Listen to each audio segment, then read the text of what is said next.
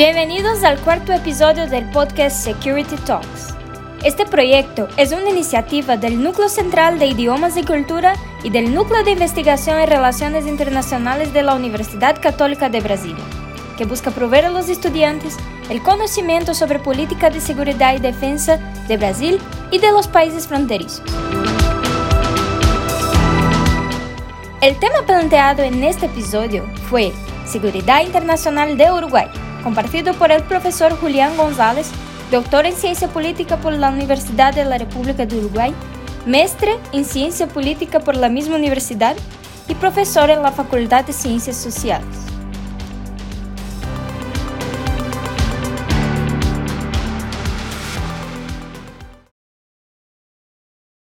Entonces, como ustedes saben, voy a intentar presentarles el caso de Uruguay en el marco de lo que son las políticas de seguridad internacional en América del Sur, saber el, el caso uruguayo en el marco sudamericano. En ese sentido, yo quisiera comenzar por plantearles ciertas características generales de las políticas que creo yo eh, condicionan de alguna manera las políticas de seguridad internacional de los distintos países de, América del Sur. Digamos, básicamente yo creo que hay, hay dos características de la región que, digamos, conforman un, marco o que, digamos, condicionan, como decía, las políticas de, de seguridad internacional de los distintos países. Por una parte, la región sudamericana es una región que podemos considerar, podemos definir como marginal desde el punto de vista de los grandes conflictos internacionales. Si, ustedes este, observan el, mundo, eh, se van a dar cuenta que en realidad este, América del Sur casi que no eh, forma parte de los debates y de los conflictos que, sacuden al mundo. Normalmente no somos un centro de, interés desde ese punto de vista y esto yo creo que tiene mucho que ver con eso que conocemos como la, doctrina Monroe.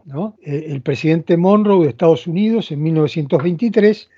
definió, digamos, y esto, digamos, fue una especie de mensaje que él le dio a las grandes potencias europeas de la época, de que, digamos, Estados Unidos consideraba a la región latinoamericana, al resto de las Américas, como su, esfera de, influencia y a su vez, y por lo tanto que no, no estaba dispuesto a admitir de que ninguna potencia europea intentara, digamos, recuperar sus dominios en, en la región, y por otra parte Estados Unidos se comprometió a no intervenir en los conflictos europeos. Esto a pesar de que, Estados Unidos no, tenía eh, el poder suficiente en aquel momento, 1823, para imponer esta política, sin embargo, de hecho, esto se, ha cumplido desde, desde aquel momento. Y en, segundo término, y vinculado con esto, eh, somos la, la, región con menor conflictividad interestatal en el mundo. Si bien somos una región muy violenta desde el punto de vista de la criminalidad, de la, de la violencia social, somos una región muy pacífica comparativamente desde el punto de vista de las relaciones interestatales. Y esto probablemente tiene que ver con el reconocimiento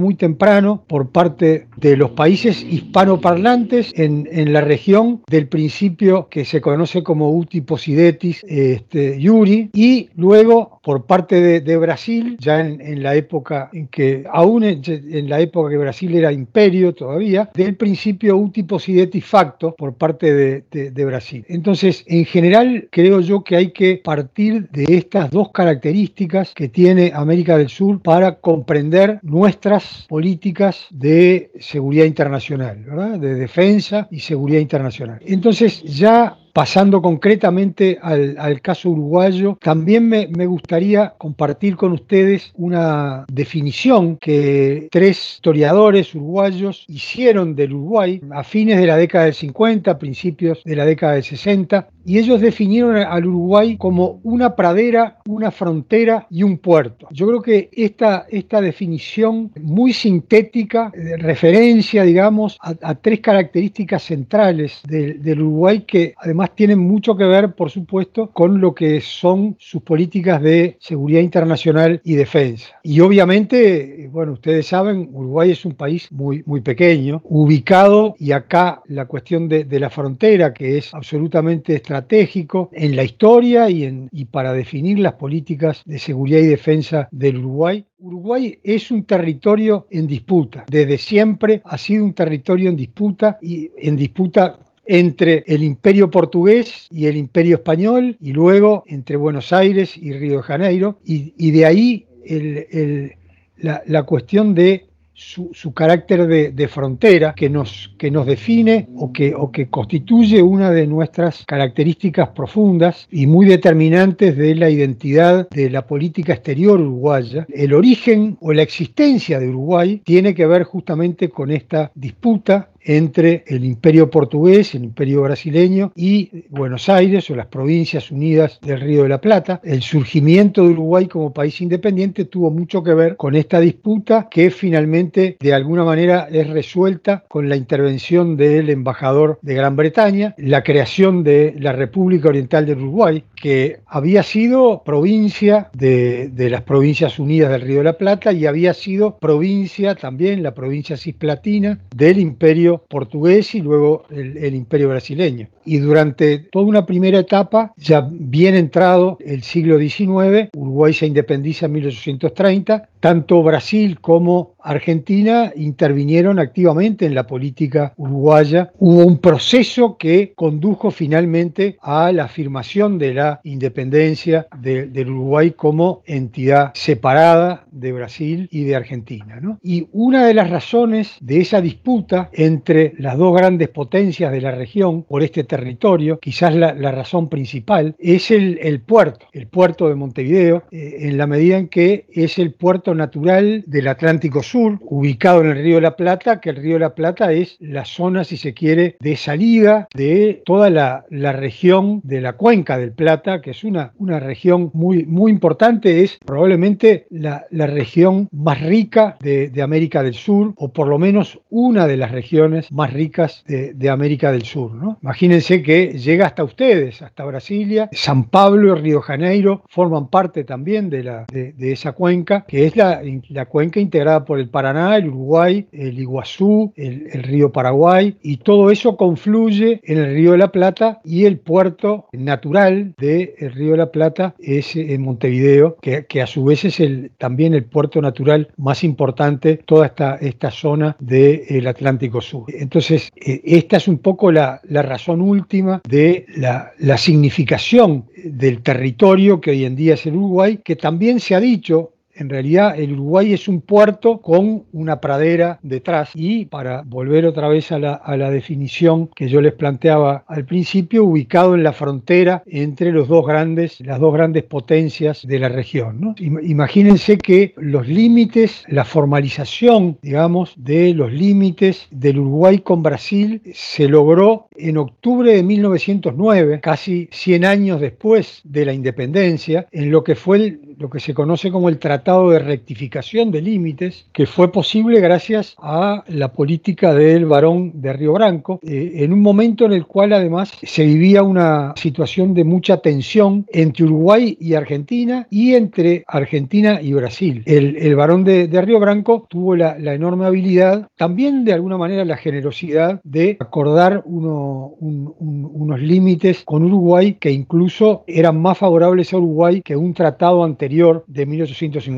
con la Argentina, recién el Uruguay logra establecer sus límites, primero a través del Tratado del Río de la Plata y su frente marítimo, que es de 1973. Imagínense, 1973. Y en, el río Uruguay, el, el Estatuto del Río Uruguay se termina de firmar en 1975 y durante muchísimos años hubieron sectores importantes en, la Argentina y particularmente la Marina Argentina que sostenía lo que se conoce como la doctrina Ceballos. Ceballos fue el canciller argentino justamente a principios del siglo XX quien formalizó una teoría, una tesis en el sentido de que la soberanía argentina llegaba hasta la costa uruguaya, es decir, el río de la Plata era completamente soberanía argentina. Si los uruguayos poníamos un pie dentro del río de la Plata, ya estábamos en territorio Argentina. Y toda la, historia, digamos, de la política exterior uruguaya está asignada por esta relación conflictiva entre Argentina y Brasil por la hegemonía en,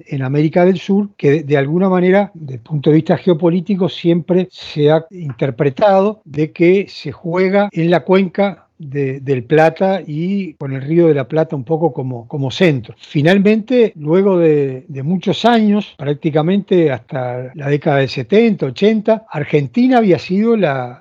potencia más significativa en la región, hoy en día lo es sin duda Brasil, y ustedes saben que eh, de alguna manera, si bien las diferencias de intereses no se han zanjado ni probablemente se zanjen por mucho tiempo, pero a partir de los años 80, 70, 80, esa, esa enemistad tradicional entre Argentina y Brasil se comienza a superar y, hoy en día tenemos eh, la realidad del, Mercosur y otras condiciones distintas a lo que eh, fueron las condiciones durante la mayor parte del siglo XX. Digamos, el, otro elemento muy importante para comprender la política de defensa y de seguridad internacional de Uruguay y que tiene que ver con esas características de pradera, frontera y puerto es este, el hecho de que la sociedad uruguaya es una sociedad que eh, logró establecer muy tempranamente una sociedad de bienestar y también vinculado con esto, tiene una, una cultura política liberal muy arraigada, digamos. Entonces, la, la definición que Uruguay adoptó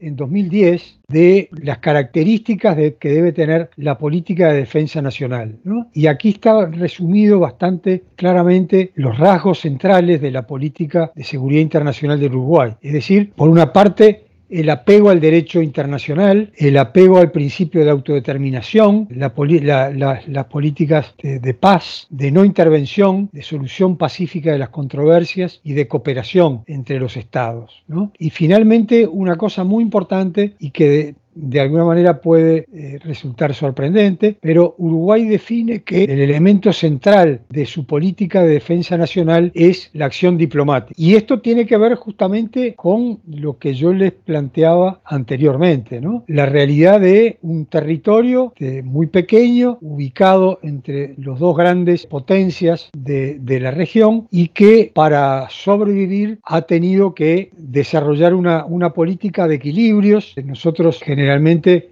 los uruguayos hablamos de política pendular entre Brasil y Argentina, tratando de equilibrar a esos dos gigantes y aprovechar a su vez las diferencias que puedan existir entre ellos y tratar de evitar de que situaciones de, conflicto muy graves entre las dos grandes potencias terminen afectando nuestra propia soberanía e integridad territorial, porque seguramente en un conflicto entre Argentina y Brasil, uno de los eh, escenarios de ese conflicto siempre va a ser el territorio uruguayo, ¿verdad? Entonces Uruguay tiene un, interés eh, muy importante en amortiguar los conflictos entre los dos grandes vecinos y a su vez usar esos conflictos a favor de sus propios intereses y a veces estar un poco más cerca de Brasil, a veces estar un poco más cerca de Argentina y en base a esto alcanzar lo que podrían definirse como intereses nacionales del, Uruguay. Este, y de ahí la centralidad de la diplomacia por encima